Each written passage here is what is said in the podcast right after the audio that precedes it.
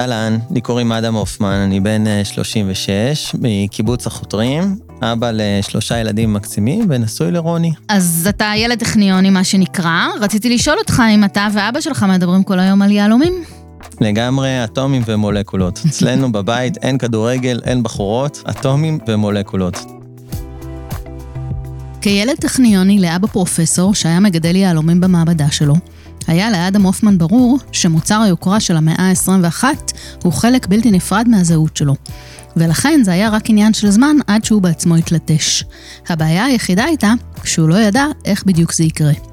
אבל כמו בטבע, עם הרבה חום ולא מעט לחץ, גם סטודנט בטכניון יכול להפוך ליהלום מנצנץ במיוחד. אני רותי דונג, והיום בפודקאסט הטכניוניסטים, אנחנו מתארחים בספרייה המרכזית בטכניון. האזנה נעימה. הטכניוניסטים, הפודקאסט של ארגון בוגרי הטכניון. מתי בעצם ידעת שיהלומים יהיו המקצוע שלך?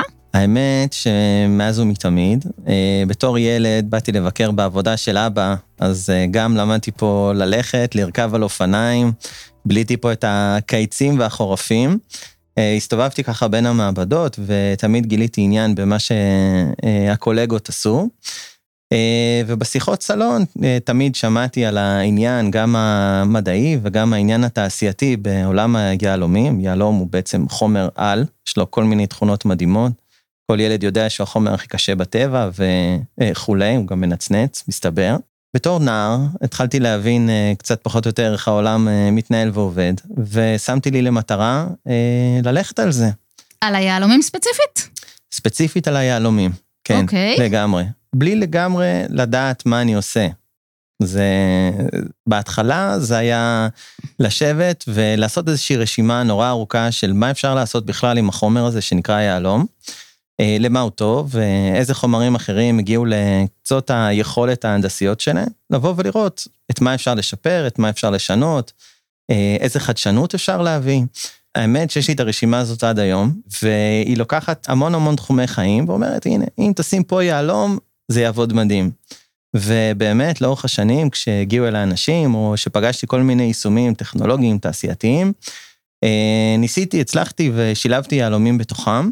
חלקם עבדו uh, בצורה מדהימה, חלקם נכשלו כישלון uh, קולוסלי, אבל כן ראינו שזה עובד, וחלקם גם עמדו במבחן המציאות, והפכו להיות uh, חברות שמעסיקות אנשים ומייצרות uh, מוצרים, וגם uh, רחמנא ליצלן כסף. אז אנחנו רגע צריכים להסביר מה אבא שלך עושה בטכניון, כדי שנוכל להתקדם בשיחה. קוראים לו פרופסור אלון הופמן, הוא פרופסור לכימיה בטכניון, הוא היה הדיקן שלי כשלמדתי הנדסת חומרים בכימיה. ופעם אחת עשיתי את הטעות ושאלתי אותו אה, איך פותרים איזה אינטגרל. זה היה בשנה, בשנה הראשונה ללימודים, ככה נאבקתי בקיומי בתור סטודנט אה, לא צעיר, התחלתי בגיל 25, אבל אה, בתור אחד שלא נגע במשוואה ריבועית עשר שנים אחרונות, וקיבלתי הרצאה בריאה לניוטון ולייבניץ, ומאז לא נשאלו לא יותר שאלות. לא נשאלו שאלות. זה מאוד מעניין שאתה בעצם אה, הקמת חברה עסקית שמבוססת על טכנולוגיה אה, וידע שאבא שלך מתעסק בהם ביום-יום במעבדה. הוא מהפן האקדמי כמובן, ואתה מהפן היותר אה, עסקי. אה, אז אני אשמח אה, שנדבר על זה. אבא שלי, יש לו מעבדת אה, אפיון פני שטח, והמומחיות שלו זה אפיון פני שטח של שכבות מאוד מאוד דקות של אה, יהלום רב כבישי. אמ, היהלום שהוא חומר מאוד מאוד מעניין מבחינה הנדסית. אמ, מוענקים לו תכונות חדשות, שונות ומשונות, כשמעצבים ומשנים את פני השטח של החומר. בעצם אפשר לצפות אותו, אפשר לצפות באמצעותו דברים אחרים. ולאבא יש שיטות אפיון מאוד מאוד מתקדמות, באמצעותם הוא חוקר, בעצם הוא נמצא במדע הבסיסי. הוא נע mm-hmm. בין כימיה לחומרים, לפיזיקה. אה, ועל זה בעצם השיחות שלנו בבית.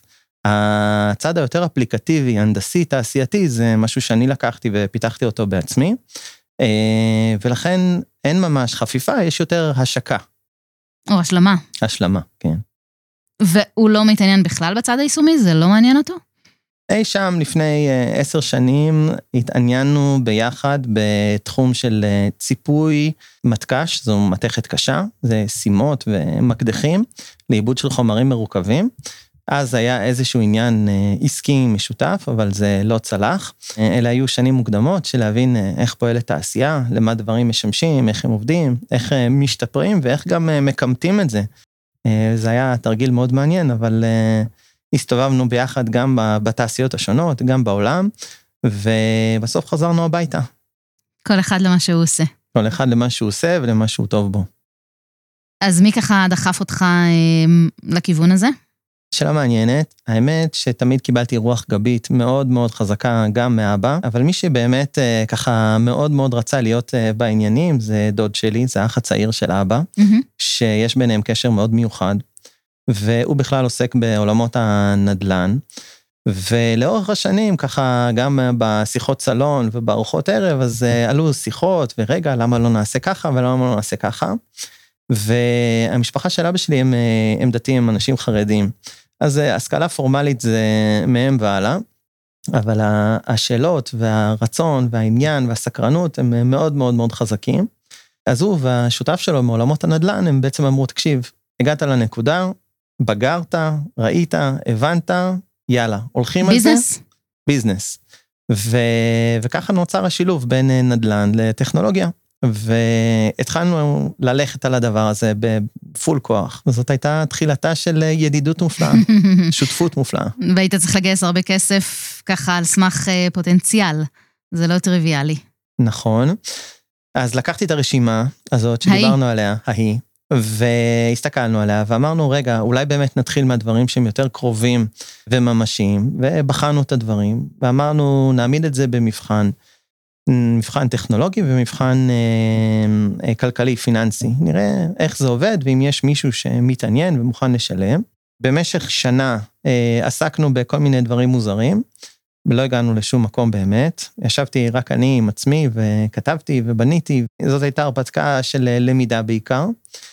ואז אה, ישבנו והחלטנו שאנחנו מאמינים במודל של שותפויות. אנחנו נביא את הצד הטכני-טכנולוגי ונמצא שותפי שוק. אנשים שבעצם אה, מספיק גדולים, מהווים בעצם אה, מוצא לשוק. הבטנו על עולם היהלום, אמרנו שעולם היהלומים לתעשיית התכשיטים נראה לנו מאוד בעל פוטנציאל, גם מוצר יוקרה וגם מוצר שמבחינה תעשייתית ניתן לייצר אותו במעבדה. העניין הזה בעצם התחיל. ובמקביל, באותו זמן, אחד היהלומנים הבכירים במדינת ישראל, בחור בשם עופר מזרחי, הגיע אה, לאבא שלי ואמר לו, בוא, יש לי חלום, אני רוצה לקחת את העולם הזה של יהלומי מעבדה, אני מאוד מאוד מאמין בו, אני רואה שעולם היהלומים המסורתי הגיע לאיזושהי נקודה שהוא בשל לקבל את הדיסרפשן הזה, אה, בוא תעבוד איתי. ואבא שלי באותו זמן אמר, תשמע, אני איש אקדמיה, אני אוהב, אני אוהב אה, אטומים ומולקולות, אבל אה, בוא תראה, יש פה איזה בחור צעיר ש... יש לי ילד. מתעניין בתחום, בואו תיפגשו, ואז אה, יצרנו שותפות, ובאמת השאר היסטוריה. מדהים. כן, זה, זה היה באמת אחלה, זה היה ב-2015, וככה נולדה החברה שעוסקת בעולמות התכשיטים. במקביל לזה, לאורך השנים, היה עניין הולך וגובר מצד מערכת הביטחון דווקא, ביישומים בעולם המיקרואלקטרוניקה.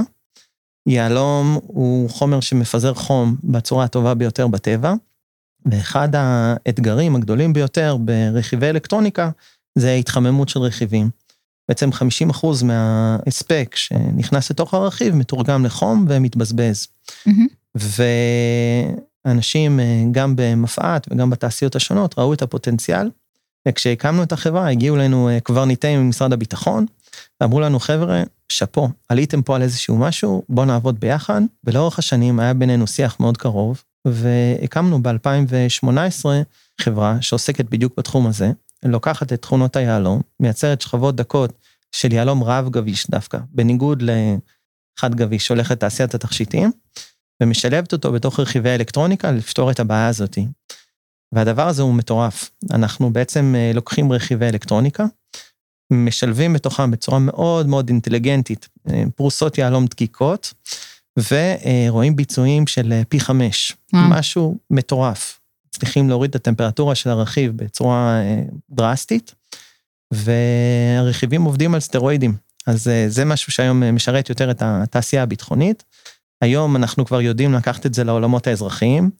האמת שירדתי למטה למכולת, ל-KSP, וקניתי כמה צ'יפים מאוד מאוד מתקדמים. פירקתי אותם במעבדה, שילבנו בתוכם יהלום, הפעלנו אותם מחדש, צילמנו ושלחנו ליצרנים. וזה מדהים, אתה שולח מייל למנכ"ל של חברה ששווה עשרות ביליוני דולרים, ומקבל יום למחרת מייל מאותו בן אדם, תשמע, זה מעניין אותי. וזאת הרפתקה גם טכנולוגית ו- וגם עסקית נורא נורא מעניינת. בוא נדבר רגע איך גדל יהלום. יהלום זה בעצם גביש של פחמן, וקודם כל בוא נסביר איך הוא נוצר בטבע, Mm-hmm. ואחר כך ככה נדבר על השיטות השונות שאפשר באמצעותם לייצר יהלום במעבדה.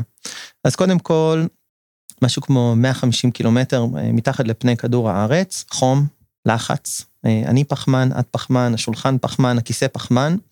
בסוף אנחנו זמניים בעולם הזה, אנחנו מתכלים, והפחמן הזה הולך שוקע מתחת לפני כדור הארץ. ותחת תנאים קיצוניים של לחץ וחום, הפחמן הזה מתגבש, ובצורה הגבישית שלו, בתנאים הקיצוניים האלה, נוצר גביש של יהלום. עכשיו, יש צורות שונות להתגבשות הזאת. אחת הצורות שאנחנו מכירים אותן זו גרפית. גרפית, במקום להיות בצורה מרחבית מסוימת, אנחנו קוראים לזה טטראדר, זה פשוט שכבות, והשכבות האלה בקצה של העיפרון, כשאנחנו כותבים, הם נמרחים ונשארים על הדף. אז זה נורא מעניין, ולאורך השנים גם יסודות שונים שנמצאים במעבה האדמה נכנסים לתוך אותם גבישים, לכן יש יהלומים שונים, גם עם צבעים שונים, גדלים שונים, מזהמים שונים, אפשר אפילו לזהות מאיפה היהלומים האלה מגיעים בעולם, בגלל אותם מזהמים. יש תנועה של הלוחות הטקטוניים וכל מיני גושי קרקע ענקיים מתחת לאדמה, והיהלומים מטיילים לפני האדמה במעין גביע שמפניה, שנקרא קימברלייט, זה עורק, עורק שמכיל בתוכו יהלומים. חוצבים באדמה, מחפשים את אותם אלמנטים שהם שכנים של היהלום, אם מזהים אותם, מתחילים לחפור, ולכן כל מכרה יהלומים הוא נראה כמו גביע שמפניה עצום בתוך האדמה. Mm-hmm. זה מעין חור ענק באדמה, בגודל של גוש דן פחות או יותר. מסביב לחור הזה יש עיר שבעצם עוסקת בקריאה, ומספר אה, עצוב של 200 טון אדמה נכרע בשביל אה, למצוא קרת אחד של יהלום. היהלומים הטבעיים הם מזוהים בדרך כלל עם יהלומי דמים, מלחמות, מהפכות, ניצול, ניצול. ניצול של ילדים קטנים באפריקה. והמוצר הזה שנקרא יהלומי מעבדה בעצם הוא מוצר ירוק, אנחנו מייצרים אותו, תכף אני אספר, ממים, חשמל וגז בישול, ואנחנו פולטים בסך הכל ידי מים. אז אנחנו גם עוקפים את כל שרשרת הערך של יהלומים טבעיים, אנחנו בעצם מביאים את המוצר עד ללקוח. ואנחנו גם נמנעים מכל הקונוטציות השליליות של יהלומי דמים. אז במעבדה אפשר לייצר את היהלום בשתי שיטות. שיטה אחת שאנחנו לא עושים אותה, נקראת HPHT. HPHT זה ראשי תיבות של High Pressure, High Temperature. בעצם זה בא לחקות את מה שקורה בבטן האדמה, Mm-hmm. מכבש עם שישה צירים שמעלה לחץ מאוד מאוד גבוה, טמפרטורה מאוד מאוד גבוהה, ובאמצעות אבקה שמכילה פחמן וקטליזטורים זרזים מתכתיים שנמצאים בפנים, הפחמן הזה מתגבש ונוצר יהלום. זו שיטה שמייצרים בה יהלום אחד בכל פעם, שיטה יחסית איטית ופחות נשלטת. השיטה השנייה נקראת CVD. CVD זה Chemical Vapor Deposition, זה בעצם שיטה שלוקחים מפאזת הגז, לוקחים גז שמכיל פחמן, במקרה שלנו זה מתאן, CH4, זה בעצם דומה מאוד לגז טבעי, שגם נאסף ממעמקי הים, ובאמצעות טכנולוגיה של מיקרוגל, מפרקים את הגז הזה, והגז הזה שוקע וגדל היהלום. זה מה שאנחנו עושים במעבדה. השיטה הזאת היא בעצם, היא טכנולוגיה שמגיעה מעולמות המיקרואלקטרוניקה. זו השיטה שבעצם מגדלים את הסיליקון, או, או את השבבים השונים, ש... את הרכיבים והשכבות השונות שנמצאות על גבי אותם שבבים. סיליקון עושים בצורה אחרת, אבל את השכבות על הסיליקון. וזהו, עכשיו, יש לנו הרבה אתגרים בשיטה הזאת, Mm-hmm. מצד אחד. מצד שני, אנחנו יודעים לקחת שיטות ידועות ומוכרות, וליהנות מכל הידע הרב שנצבר במשך עשרות שנים בעולם המיקרואלקטרוניקה, ולתרגם אותו לתוך עולם גידול הכבישים. אז אתה קורא לזה יהלום מלאכותי?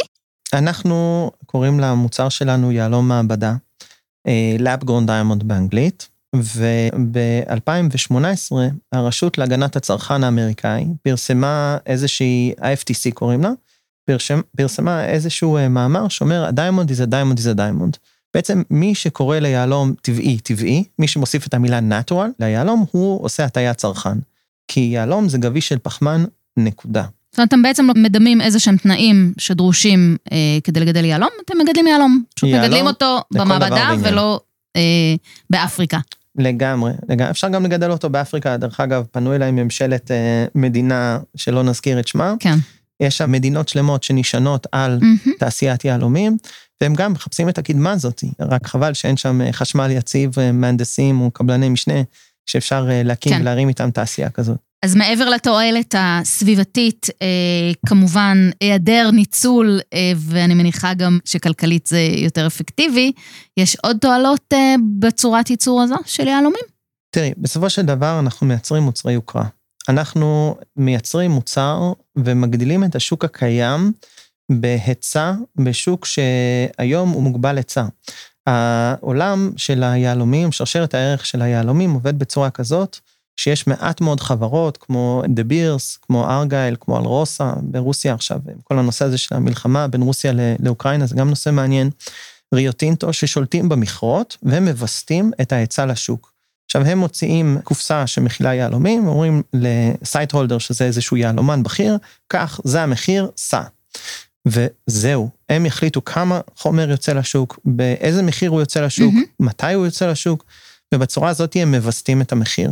הדבר הזה קיים כבר עשרות שנים, והוא מאוד מאוד חזק מ- מ- מלפני אה, מלחמת העולם, Diamonds are forever, Diamonds is a girl's best friend וכולי וכולי וכולי, המיתוג הזה הוא מאוד מאוד חזק. אנחנו עוקפים את כל שרשרת הערך הזאת, ואנחנו מסוגלים לספק מוצרים לאנשים שידם לא הייתה משגת בצורה אחרת. כלומר, זה זול יותר? זה זול יותר. זה זול יותר בצורה משמעותית. זאת אומרת, יהלום מעבדה בחנות אצל אה, לקוח הקצה, יכול לעלות סדר גודל של 40 אחוז מיהלום טבעי, ובסופו של דבר הכסף מדבר. עכשיו, אה, מה שמפתיע הוא שהבן אדם שמגיע עם אותם אה, שלוש או ארבע משכורות בשביל לקנות טבעת אירוסין, הוא אה, נכנס לחנות עם אה, 5,000 דולר נניח, הוא יוציא את אותם 5,000 דולר. זאת אומרת, המוכר בחנות התכשיטים ישים לו על השולחן יהלום של אה, שלוש קראט לאפגרון וקראט אחד של יהלום טבעי, והוא ילך לשלוש קראט לאפגרון, כי הם פשוט באותו מחיר. והוא יוציא את אותם 5,000 דולר, ו... יקבל ו- מוצר יותר... אה, יקבל מוצר יותר טוב, שהוא סוסטיינבול, שהוא ירוק, שהוא מספר סיפור מעניין. אנחנו גם uh, עומדים בתקינה של sustainable supply chain, זאת אומרת, אנחנו מספרים מאיפה מגיע יהלום, יש לו טביעת אצבע מסוימת, אנחנו מדברים עם אנשים, אנחנו עונים על שאלות, אנחנו מספקים הרבה מאוד בהירות לגבי מאיפה המוצר הזה הגיע, איך הוא נוצר, אה, עד לרמה של אה, לתת תמונות מהמפעל ולהסביר שמפעיל המכונה קוראים לו ככה והמהנדס קוראים לו אחרת, ושניהם קיבלו אה, קרן השתלמות ו- וסיבוס בצהריים. אגב, מומלץ אה, לבקר, אה, אני קוראת לציבור לבקר אצלך במפעל, אז זה מרתק. אתה גם שולט בצורה הזו יותר בגודל, בצבע, בצורה? לגמרי. אפשר אוקיי. לשלוט לחלוטין בכל הפרמטרים של המוצר. אנחנו יכולים לווסת את המוצר, תראי, בארבע שנים שעסקנו במחקר ופיתוח, אה, יצאו לי יהלומים ורודים, סגולים, כחולים, כתומים, חומים, אה, וגם גוונים אה, מאוד רבים של אה, לבן, קוראים לזה בתעשייה הזאת. אה, זה גם חשוב להבין מאיפה זה מגיע. בסופו של דבר, בט, בטבע, אנחנו, אה, רוב האוויר שאנחנו נושמים הוא בעצם חנקן, והחנקן שנכנס גם הוא למעבה האדמה, אין מה לעשות, הוא גם נכנס לתוך אותם כבישי יהלום, ותוך כדי שהוא נכנס לתוך הכבישי יהלום, הוא מעניק להם אה, צבע, צבע שנע על אה, ציר של מגוון צהבהב עדין, עדין, עדין, עדין, ועד לחום מגעיל. עכשיו, באמצע יש גוונים, יש אה, ורוד יפה, יש אה, כל מיני דברים כאלה, והם מאוד מאוד נדירים כמובן. אז אה, איפשהו ב-2016, כשבטעות יצרתי יהלומים ורודים, הגעתי אה, לשותף שלי, לבורסה. זה התערבב בכביסה של האדומים או משהו? משהו בסגנון, זה היה, זה היה קשוח. אה, אז שמתי אותם על השולחן ואמרתי, סליחה, במחילה, באמת, יצא לי ורוד. והבן אדם מסתכל עליי ואמר לי, תקשיב, אתה לא מבין מה עשית פה. יהלום ורוד נמכר במיליון דולר לקראט. וואו. מה אני אעשה עם הדבר הזה? אז בסוף באמת אין לזה מחיר, כי אי אפשר לבוא ולהגיד, אוקיי, יצרנו את זה במעבדה, בוא תשלם חצי מיליון דולר, 400 אלף דולר, אי אפשר להגיד דבר כזה, אז אה, פשוט אה, ארזתי אותם יפה ונתתי אותם אה, מתנה לדודה של אשתי. אה, מדהים. כן, טוב, שווה להיות דודה. לגמרי. קצת תספר לנו איפה אתם נמצאים היום, ואנחנו אחר כך נעבור אה, לחלק השני החביב עלינו, שזה סיפורים על הטכניון. אז רגע, לפני שאנחנו עוברים לסיפורים על הטכניון, הייתי כן. קצת רוצה להרחיב מהמם. ולהגיד שיהלום הוא, הוא חומר הנדסי מדהים. במסעות שלנו לגילוי מה היהלום הזה יודע לעשות, אה, אנחנו גם מוצאים שהוא יודע להיות אה, חיישן קוונטי. אה, מאוד מאוד מעניין. עשינו מספר פרויקטים של המדען הראשי. הצלחנו לאלח את היהלום, זאת אומרת להוסיף לו כל מיני יסודות שונים, ולהפוך אותו לחיישן מגנטי נורא נורא נורא רגיש. גם דבר בעל פוטנציאל גדול. בכלל, באופן כללי, אנחנו עוסקים במוצר שהוא העתיד. אפשר אה, לשלב אותו בגוף האדם, הגוף לא דוחה אותו, אז הוא גם ישים מאוד אה, לאפליקציות רפואיות. למשל, מה? אז אנחנו מסתכלים על אה, שתלים, אנחנו מסתכלים על אה, ציפויים שמגנים בפני כל מיני דברים. אז זה אופן הפקה שונה ממה שאתם עושים היום, או שזה אותו מוצר שאפשר לעשות בו שימושים שונים? אז, אז בחברה של התכשיטים אנחנו מייצרים גבישים מאוד מאוד גדולים, סדר גודל של מילימטרים, זאת אומרת זו קובייה שנראית כמו קוביית משחק של ילד, ואחר כך היא מעוצבת לפי הצורה שאנחנו מעוניינים בו, הגודל שאנחנו מעוניינים בו. והשיטה השנייה, אנחנו בעצם מייצרים שכבות נורא נורא דקות אה, של יהלום, שאנחנו גם שם שולטים בתכונות, ושם אנחנו כבר עושים tweaking לכימיה ומשנים את תכונות השטח, אפרופו המומחיות של, אה, של אבא. ומעניקים תכונות, כמו למשל הנושא הזה של אה, חישה קוונטית. וזה נורא נורא מעניין, שם אנחנו מצטרפים לכל מיני קונסורסיומים אה, בינלאומיים, כרגע בתור משקיפים מאזינים, בשביל לזהות את הפוטנציאל העתידי. זה משהו שלא קיים? זהו, שזה קיים באקדמיה כבר אה, אולי עשר שנים, אולי חמש עשרה שנה, בתור משהו שמאוד מאוד מעניין, אבל אה, זה עוד לא חצה את התהום לצד התעשייתי-עסקי. אנחנו מצפים שזה יקרה, אני חושב, בחמש, עשר שנים הקרובות. אה, לי קשה בתור אה, תעשיין לעסוק בדברים האלה בשלבים כל כך מוקדמים, אבל כן לשים עין רחוק יותר ולזהות את המוצרים ואת הפוטנציאל. כמובן שזה מתחרה בהרבה מאוד טכנולוגיות אחרות, לכן אה, קשה לבוא ולהגיד, תראו, זה ה-Holy Grail, אבל זה בהחלט בהחלט מעניין. ובתוך העולם הקוונטי אנחנו מסתכלים בתור low-lying fruit על חישה, אבל יש את הפרס הגדול, שזה מחשב קוונטי ודברים אחרים, שהם באמת חזון ועתיד, ואולי יהלום, יהיה לו מזל, והוא ישתלב בתור אה, חומר אה, הנדסי מעניין בתוך הדברים האלה. אז תסביר קצת על התהום אה, בין, ה... בין האקדמיה לתעשייה. שאלה מעניינת. קודם כל, כש, כשנמצאים ב, באקדמיה, אז נכנסים ובוחנים את הפרטים, ומייצרים מספר יחסית קטן של חזרות, או בוחנים איזושהי תופעה, וצריך לאמת אותה גם בתיאוריה וגם בניסוי. אנחנו מדברים על אה, צדדים שהם פחות מדעיים, אלא יותר הנדסיים, ככה שגם אם משהו עובד, אני לא תמיד חייב לדעת למה. ומה שיותר חשוב לי זה הייצוריות, ההדירות, והרבה פעמים אה, המחיר. עכשיו, כשאני, כשאני מסתכל על מוצר, אני מסתכל על היכולת שלי לבוא וליישם אותו טכנולוגית, ואחר כך אם הוא עומד במבחן הכלכלה או התעשייה, האם אפשר למכור את זה, איזה מין שוק זה מייצג, באיזה מוצרים הדבר הזה מתחרה, כמה פוטנציאל יש לזה, איך אפשר להגן על זה, איך אפשר לייצר קניין רוחני. כל הדברים האלה באמת לא, לא תמיד אה, נראים, מה שרואים מכאן לא רואים משם. ולהפך. ולהפך בדיוק, ואפשר uh, כמובן ללמוד המון המון המון מהאקדמיה, ולראות כל אחד חוקר את אותה בעיה מזווית טיפה לשונה, ולראות איך משלבים את הדברים, ולפעמים אפשר לקחת אותם לכיוונים נורא נורא מפתיעים ושונים, בצורה נאיבית ופשוטה. אז זה תהום, אבל זה תהום בעיקר uh, מחשבתי, וכשאתה יודע ללכת על שני העולמות האלה ולהבין גם את השפה הזו וגם את השפה הזו, אז uh, זה כיף. ואפרופו טכניון, אלה הכלים שאתה מקבל בטכניון. זאת אומרת שאתה לומד להבין, בעצם uh, ללמוד ללמוד. ואני בטוח שאתם שומעים את זה פה הרבה, נכון. כי, כי זה מה שמקבלים פה. זה, זה ארגז הכלים, זה סט הכלים, לבוא ולפתוח uh, מאמר או מחקר או, או תזה או, או לא משנה מה שזה לא יהיה, ולדעת להיות מסוגל לזקק מתוכו את הישימות, את השאלה המדעית, את ה... מסקנה ולעשות את ההיקש לכיוון המוצר או לכיוון השירות שאתה רוצה לספק על בסיס הידע או הטכנולוגיה שמדברים עליה. הטכניוניסטים. אז הגענו לפרק הטכניוני שלנו. באמת אמרת שהיית ילד טכניוני. אז תספר קצת מה זה לגדול כאן. וואו, זה המון דברים. מאז שאני זוכר את עצמי, אנחנו uh, חגים סביב הטכניון, בצורה כזאת או אחרת. זה מגיל אפס. זאת אומרת, uh, אני ממש נולדתי פה. לגור תמיד uh, במרחק הליכה, תמיד לבוא לבריכה. בגדול, להסתובב בעולם, להכיר uh, אנשים חדשים, שפות חדשות, תרבויות חדשות. פוסט-דוק אה, באוסטרליה, אבא שלי עשה, זה ככה עד גיל אה, שמונה חיינו באוסטרליה. לאורך השנים הסתובבתי עם אבא שלי בכנסים. שם דרך אגב הכרתי את אחד השותפים שלי עד היום, יצרן המכונות שלנו שהוא יפני, והוא היה ספונסר של הכנסים וואו. המדעיים ש, שאבא שלי אה, מדהים. השתתף בהם. אז גייסנו ממנו כסף לפני כמה שנים והיום הוא שותף שלנו. ללמוד ללכת פה, ללמוד לרכב פה על אופניים, להגיע לפה בחופשות, זה, זה הכל, זה פשוט להיות אה, חלק ממשפחת הטכניון. ממש. אז זה, זה יהיה מוזר לשאול אותך איך הגעת ללמוד בטכניון, אבל אני אשאל את זה בכל זאת. כן, אני את התואר הראשון, הראשון שלי עשיתי באוניברסיטת חיפה. שזה מוזר, או זה מוזר.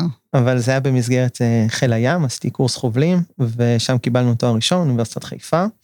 תואר במדעי הרוח והים. Mm-hmm. אבל היה לי ברור שאני בא ומסיים את השירות הצבאי בגיל 25-6, וחוזר לספסל הלימודים בשביל לרכוש את הארגז כלים, את היכולות הבסיסיות של להבין את המהנדסים, איך הם חושבים, מה הם עושים, ו- ורק אז לצאת לדרך. אז מבחינתי זאת לא הייתה שאלה, אין מה לעשות, חוזרים הביתה. לא הייתה בררה. עצות לסטודנטית המתחילה, או לסטודנט. קודם כל, אני חושב ששווה ליהנות מהדרך. כי בשלבים הראשונים, הסקרנות היא הדבר, אני חושב, הכי חשוב, לשאול שאלות, לא להתבייש, לגשת, לגשת לאותם אה, מרצים, אותם מתרגלים, לבוא, לפתוח ספר, להיות אה, ספקן וסקפטי, ופשוט לפתוח את הראש, להוציא את האנטנות ולהיות סקרן. אני חושב שבאמת זה הדבר הכי הכי הכי חשוב.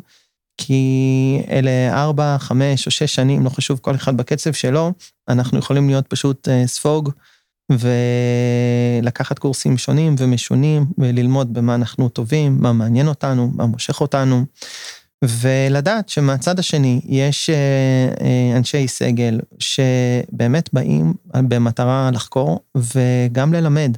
זאת אומרת, המוצר שהטכניון מייצר הוא ידע, הוא סטודנטים שהם בוגרים, שהם אחר כך הולכים ומשתלבים בתעשייה, בתעשייה הישראלית, ומובילים אותה, ואחר כך עוברים אה, לקנה מידה שהוא גלובלי.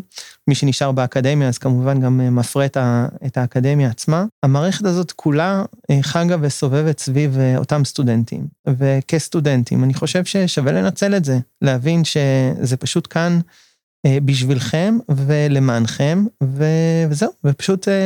ליהנות מכל רגע. ואתה גם אה, מתנדב בתוכנית המנטורים שלנו, אז זו הזדמנות אה, להזמין אה, סטודנטים וסטודנטיות להצטרף ולקבל מנטורים כמוך, כמו אדם ואחרים. ועכשיו, השראה טכניונית. תספר על בוגר או בוגרת שהם מעוררי השראה עבורך. אז גם לי יש מנטור, קוראים לו דן וילנסקי, והוא גם בוגר הטכניון, אמנם אי שם במאה הקודמת. הוא היה מנכ"ל קרן ברד הראשון, הוא הביא את uh, KLA לארץ, את uh, Applied Materials לארץ, ופגשתי אותו במספר הזדמנויות, ומאוד מאוד התחברתי uh, לשיטה, להבין היטב, להסתכל בעיניים ולהגיד מהבטן מה באמת חשוב, ואיפה הדברים קורים, ולמה הם קורים, ואיך אוהב להגיד, ישראלי חוצפה. זה, זה מאוד, מאוד מדבר אליי, הצד היזמי שבדבר לבוא, להקים, ליזום, לחבר, לעשות, ופשוט להאמין, להאמין גם בעצמך, גם ביכולות שלך, גם בסובבים אותך, ולהביא לפה תעשיות, לעשות ציונות בהיבט הזה של להביא תעשייה רב-לאומית לארץ ישראל, ואני רואה את זה מסביבי, את כל מרכזי הפיתוח, את כל הדברים שהתחילו אה, להתגבש סביב אה, רעיון, סביב אה, חברה קטנה, סביב מוצר שלא חייב להיות מוביל, אבל יש לנו באמת אוצר ביד, או בעצם הון אנושי מאוד מאוד מאוד מוכשר, ודן הוא באמת מעורר השראה מבחינתי. אז הוא מלווה אותך לאורך שנים? כאילו, כן. הוא מנטור שלך? כן, כן, ממש ככה. למה אתה צריך מנטור? אוזן קשבת זה דבר נורא חשוב, mm-hmm. וככל שאתה מטפס בסולם הדרגות, לא משנה איפה, אז הפסגה היא מקום בודד, mm-hmm. וזה תמיד כיף שיש מי שבא ונותן לך את הכאפת מציאות. אני לך, תשמע, אתה, אתה סתם מלחיץ את עצמך, זה לגמרי בראש שלך. צא, צא לחופש. קח את הילדים. זה כזה עידוד אה, אופטימי, או שהוא נותן לך בראש? אנחנו אנשים מאוד אופטימיים. גם. לתת בראש אפשר בצורה אופטימית. מגניב. כן. אז זה מה שאתה רוצה לעשות עם הסטודנט או הסטודנטית שבקרוב אה, נצוות לך בתוכנית? אני חושב שכל אחד צריך את הדרך שלו. זה חנוך לנער לפי דרכו. אי אפשר לדעת. זה, כל אחד יש לו אופי משלו, רצונות משלו, שאיפות משלו, וגם כל אחד מגלה את הפוטנציאל שלו בדרך שלו. יש אנשים שרוצים באמת להיות מהנדסים אה, מצוינים, יש אנשים שבאים לרכוש כלים כדי להביט על דברים פשוט אחרת, בצורה אחרת. אה, ואפרופו יהלום, יש אנשים שהם אה, מאוד מולטי פאסטד, אנשים שיש להם הרבה פנים, ולעזור לאותו בן אדם לגלות את הפנים האחרות שיש לו, שמתחבות, ולממש את הפוטנציאל שלו. קצת חום ולחץ, ומה יקרה? הוא יהפוך ליהלום. יש מצב. אנחנו חיים אה, בסביבה מאוד uh, קטנה, זאת אומרת, כולם מכירים את כולם. אז אה, לכן עדיף פשוט לשלוח good vibes ל- ליקום. אני חושב ש... זה מה ש- מדהים. מה שיוצא מאיתנו חוזר אלינו, וזה תמיד כיף לחזור הביתה ולהעניק חזרה למקום שבו גדלת, ולהישאר קרוב. אה, אנחנו גם מעניקים מלגה, דרך אגב, שתוענק בקרוב. מאוד מאוד חשוב לנו לתמוך בתוכניות חינוך. הדור הצעיר הוא אולי 20% מהאוכלוסייה, אבל הוא 100% מהעתיד שלנו. לגמרי. ולכן מאוד מאוד חשוב להשקיע בו. מעולה, אז היה לי לעונג, המון תודה. ותודה לכן ולכם על ההאזנה. אנחנו הטכניוניסטים, הפודקאסט של ארגון בוגרי הטכניון. תוכלו למצוא אותנו ביישומוני הסטרימינג וההסכתים, ספוטיפיי, גוגל, אפל, דיזר ועוד. שם אפשר להאזין לכל הפרקים ולהירשם לקבל עדכונים על פרקים חדשים. אם גם אתם רוצים להשתתף בפודקאסט שלנו, צרו איתנו קשר דרך האתר של ארגון בוגרי הטכניון. אני רותי דונג, להתראות. הטכניוניסטים, זמין להאזנה בספוטיפיי, דיזר, אפל פודקאסט, גוגל פודקאסט ובאתר ארגון בוגרי הטכניון.